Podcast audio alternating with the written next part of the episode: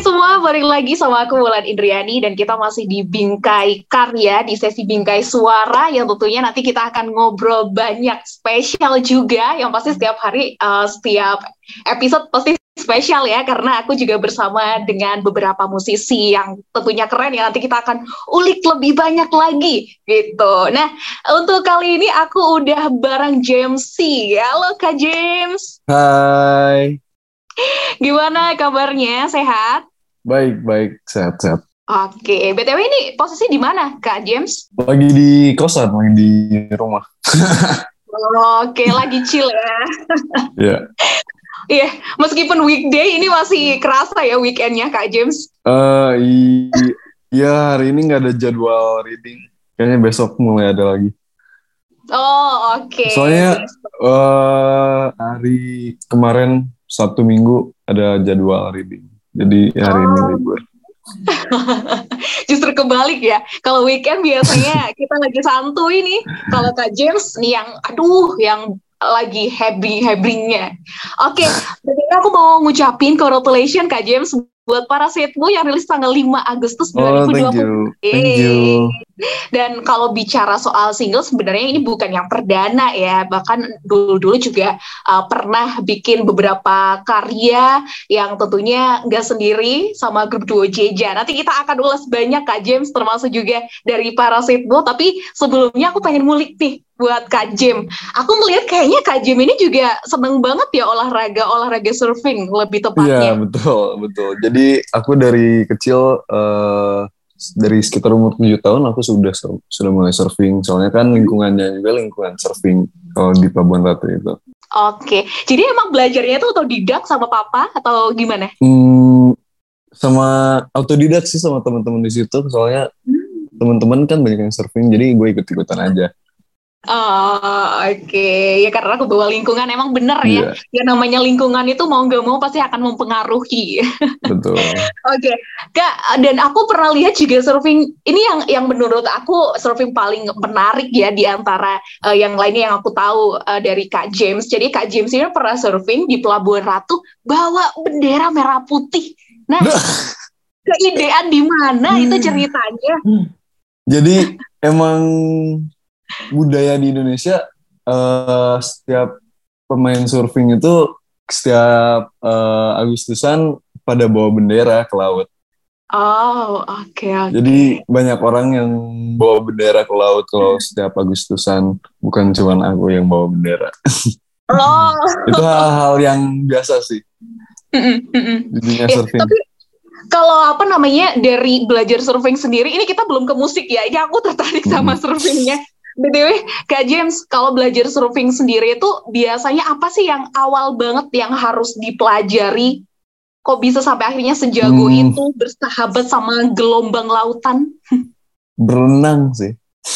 Oke. Okay. Biar, biar keamanannya terjamin. Iya. Termasuk buat ini ya, belajar keseimbangannya itu ya, yang yeah, butuh yeah. waktu lama nggak sih Kak? Iya yeah, betul betul.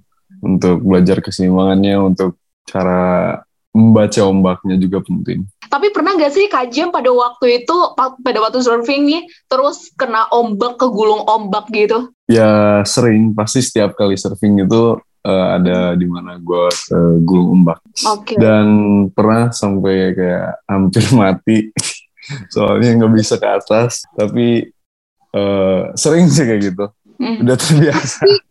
Tapi justru nggak menjadi hal trauma gitu ya, justru enggak, menjadi hal biasa. Betul.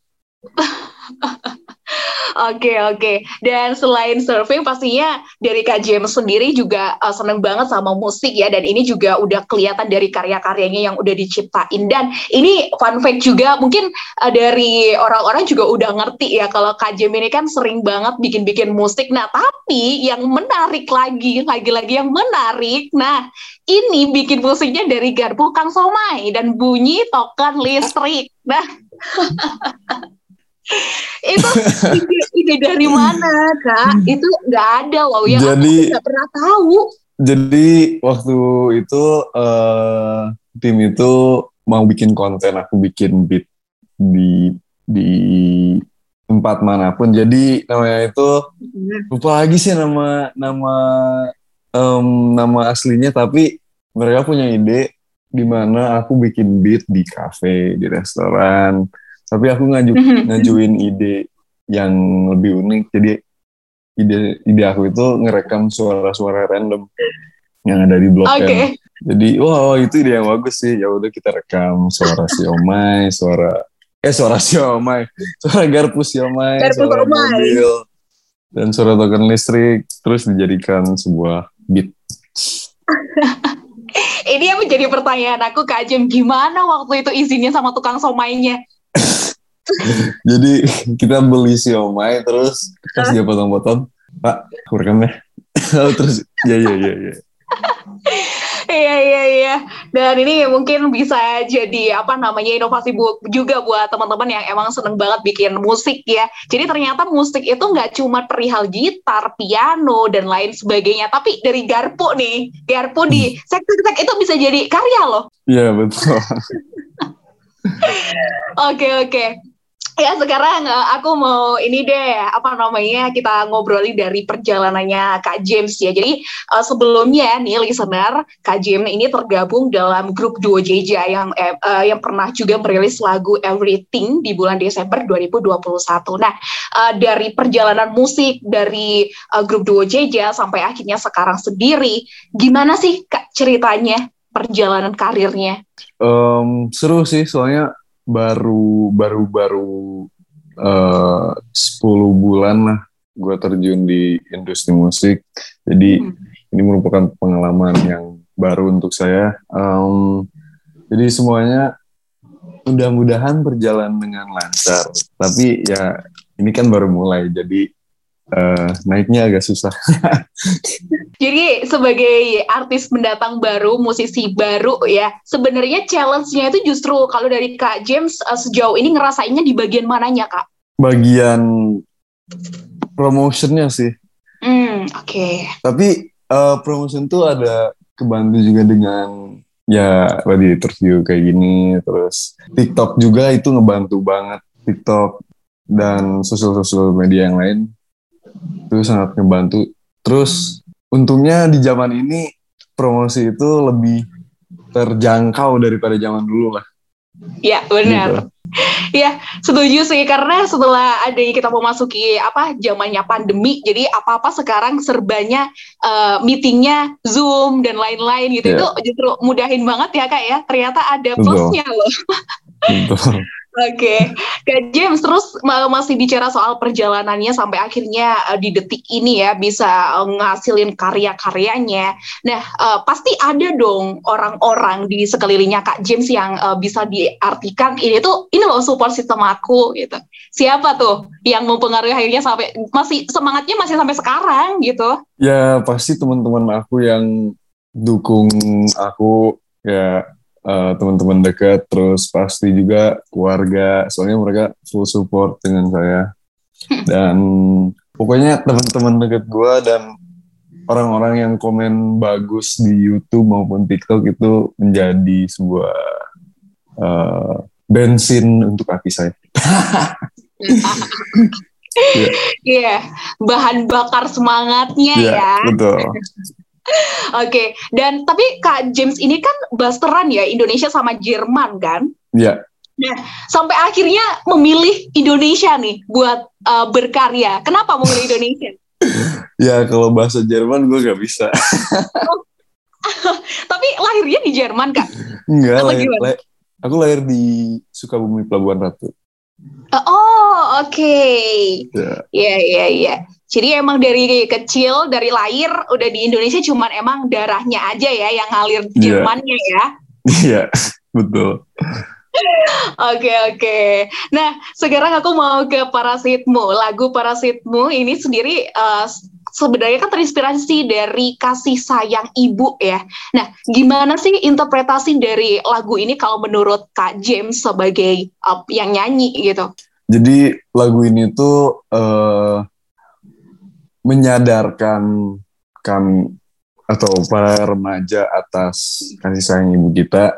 Meskipun kita sebrengsek-brengseknya, kita saat remaja, kita um, melarang perintah ibu, membantah, tapi mereka tetap ada di samping kita, mereka tetap mendukung kita, uh, mendukung kita buat yang terbaik, dan itu adalah hal yang sangat spesial buat kita. Soalnya siapa lagi sih di dunia ini yang bisa kayak gitu selain ibu kita?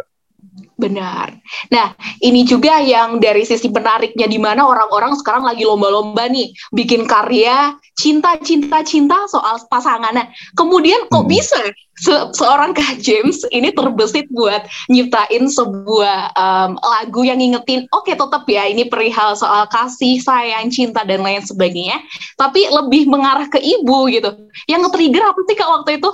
Uh, soalnya aku belum punya pasangan. Enggak, enggak, enggak. Oke, oke, listener, tolong diperhatikan ya. Enggak, enggak, uh, tapi um, ya lagi kangen aja sama ibu hmm. waktu itu. Soalnya kan ibu ada di Sukabumi, Pelabuhan Ratu, dan aku di Jakarta. Jadi waktu itu sempet kayak, duh, kangen ibu gitu. Jadi ya bikinlah sebuah lagu. Oh, aduh, bisa dibayangin ya listener, sama mamanya aja selesai, tambah lagi ntar sama pasangannya gimana ya? Oke, oke, oke. Kak James, kalau kita bicara soal apa namanya hubungan anak dengan orang tua, kita spesifikkan ibu ya. Di luar sana itu kan gak banyak orang yang hubungannya tuh baik antara anak dan ibu. Nah, uh, sedangkan di sini Kak James tadi juga ngingetin ke kita semua kalau gimana pun sebrengsek-brengseknya kita sebagai anak pun itu tetap akan butuh namanya seorang ibu gitu. Nah, boleh Kak pesan buat uh, anak-anak di luar sana nih yang mungkin sekarang lagi uh, mencoba untuk merekatkan hubungan baiknya dengan orang tuanya, atau uh, mungkin uh, pokoknya dia yang sekarang lagi ada renggang gitu ya sama mamanya. Um, wah, kalian cuma punya satu ibu. Eh, enggak sih, ada juga sih punya dua. Tapi eh, ada, tidak ada. Tidak ada. Iya. Tapi ya, mereka mereka ya mereka yang menghidupi kamu. Jadi jadilah yang terbaik buat mereka. Jangan jangan mengecewakan mereka. Soalnya uh, surga adalah di kaki ibu. Ya, setuju. Duh. Setuju sih. Oke, nah uh, ini kita bedah lirik bentar ya. Ini ini sebenarnya lebih ke bagian yang aku suka sih dari semua liriknya. Itu ada yang uh, ada yang kayak gini. Aku melakukan apa yang kau larang. Ini tuh kayak yang ya pasti anak mana sih yang nggak badung, ya nggak sih? Iya, betul. Pasti pernah dong. Meskipun Kak J pasti pernah badung nggak sih? Ya pasti pernah badung. Iya. Hal apa, hal terbadung apa yang pernah dilakukan seorang James C yang ibunya sampai detik ini pun gak, belum tahu gitu? Aku gak sekarang, biar ntar dengerin podcastnya sama mamanya. Waduh, ya paling paling party, party sana sini. Tapi pasti oh. udah tahu sih ibu juga. Kalau di rumah cosplay jadi anak baik-baik ya? Enggak sih, sama aja di rumah tapi. Oh, sama aja. Oke, oke. Kita lanjut di lirik selanjutnya. Menyebalkan apa yang kau katakan. Nah, ini tuh bener sih, karena biasanya apa yang diomongin, yang dikeluarin sama ibu itu kayak yang uh, aku gak mau kayak gitu. Kita yang sebagai hmm. anak denial gitu loh. Iya. Yeah. Itu mewakili banget ya, Kak. Betul, betul. Jadi kan kadang-kadang uh, orang tua tuh um, nasehatin kita lama gitu, ya menyebalkan kadang-kadang, tapi ya kalau udah nggak ada mereka, kadang-kadang kita rindu dengan kata-kata itu. Iya, benar sih, apalagi yang L D R-an hmm. ya sama mamanya, atau bahkan ini yeah. dari lirik yang terakhir, merindukanmu suara marahmu, andaikan aku dapat memelukmu. Ini tuh kayak yang uh, bahkan mungkin ada yang sekarang mamanya udah udah pergi dulu ya, pergi hmm. lebih dulu nih. Pasti kerasa banget gak sih Kak James? Kak James aja betul. Yang L D R pasti kerasa dong kangennya. Iya, iya betul. Apalagi yang udah janda. Benar. Oke, nah terus aku ngelihat juga nih kalau di bagian artworknya ya, itu kan ada gambaran dua, dua James dengan pose yeah. yang berbeda. Ada dua lingkaran dengan pemilihan vibe, kalau dilihat itu warnanya kayak warna-warna warm gitu ya, mm-hmm. uh, kuning gitu kan. Nah ini sebenarnya yeah. ada arti apa tuh di, di baliknya tuh? Um, gue kurang ngerti sih artinya, soalnya itu art directornya yang tahu, tapi menurut gue itu artworknya keren banget. Soalnya um, yang ngambil foto itu, paham, dia teman gue, dan itu gila dia keren banget ngambil fotonya. Dan outfitnya juga itu keren dari Mas Elko. Oh, okay. Pokoknya timnya keren deh yang bikin foto itu. Aku cuman gaya-gaya doang. Cuman gaya doang, tapi uh, kreditnya gue beri semua buat tim itu.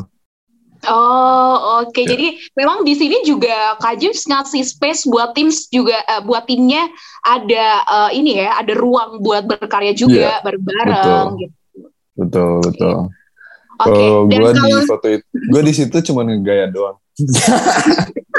Gak ada spesialnya.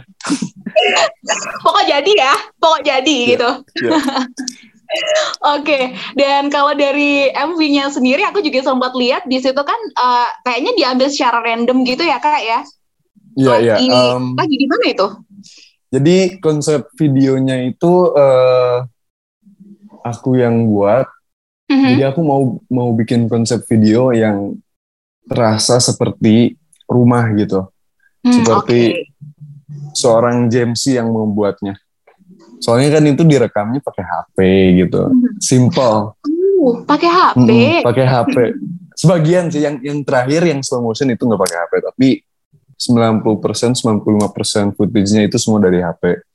Jadi hmm. um, awal-awalnya tuh aku bikin, aku ngambil video-video random gitu, aku sama teman-teman dan kita pergi jalan-jalan ke air terjun dan semua itu video-video potongan-potongan itu aku kumpulin untuk musik video ini.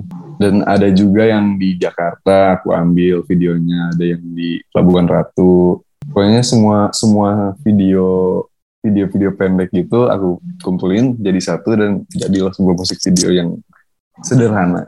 Oh, oke, okay, oke, okay, oke. Okay. Tapi kalau dari serentetan apa namanya uh, proses pembuatannya Kak James ya, mulai dari pemilihan lagu, kemudian uh, bikin M V-nya, termasuk akhirnya rilis, itu uh, hal mana nih? Part yang bagian mana nih yang bikin Kak James sampai sekarang itu yang kayak ah ini nggak akan aku lupain sih gitu? Uh, apa ya? Apa Mungkin ya? Um, waktu saat recording session sih. Kenapa waktu tuh? Rekaman ulang. Karena aku asalnya bikin draftnya uh, sekitar empat bulan yang lalu. Dan okay. kita rekam ulang dua bulan yang lalu itu di studio di daerah. Daerah mana ya lupa lagi. Tapi pokoknya daerah. Daerah. Gak tahu deh daerah mana. Tapi itu studio studionya bagus banget. Dan vibe-nya keren banget. I just had a good time di studio itu. Itu memori yang menyenangkan sih, soalnya vibe-nya bagus banget, orang-orangnya keren, dan itu waktu yang menyenangkan menurut aku. Jadi itu keinget sampai sekarang. Oke, okay. Ya intinya emang setiap momen itu akan uh, kerasa ya Kak kalau udah terlewatkan, apalagi emang ada momen yang itu uh, apa ya ngebikin something yang beda gitu. Hmm. Betul, betul. Oke, okay. Nah setelah Parasit nih, bakal ada kejutan lagi, uh, bakal ada kejutan apa lagi buat kita-kita Kak James ke depannya? Pasti aku akan rilis musik baru lagi, dan mudah-mudahan tahun ini, eh nggak mungkin sih tahun ini, tapi mudah-mudahan aku bisa bikin E P. E P, sebuah E P, um, dan semoga bisa didengarkan oleh semua orang. Amin. Oke, tahun depan kita tunggu ya listener E P dari James. Kita tagih bareng-bareng, kita D M. Oke, Kak James, di Parasit ini, Parasitmu ya, uh, mungkin boleh dong spill dikit biar listener tahu gimana sih lagunya gitu, tapi dikit aja. Oke okay, nih, ya. uh, okay. Suara pagi ya, suara pagi. Oh, iya, suara aku pagi. Lakukan apa yang kau larangkan, menyebalkan apa yang kau katakan, merindukanmu, suara marahmu, andaikan aku dapat memelukmu.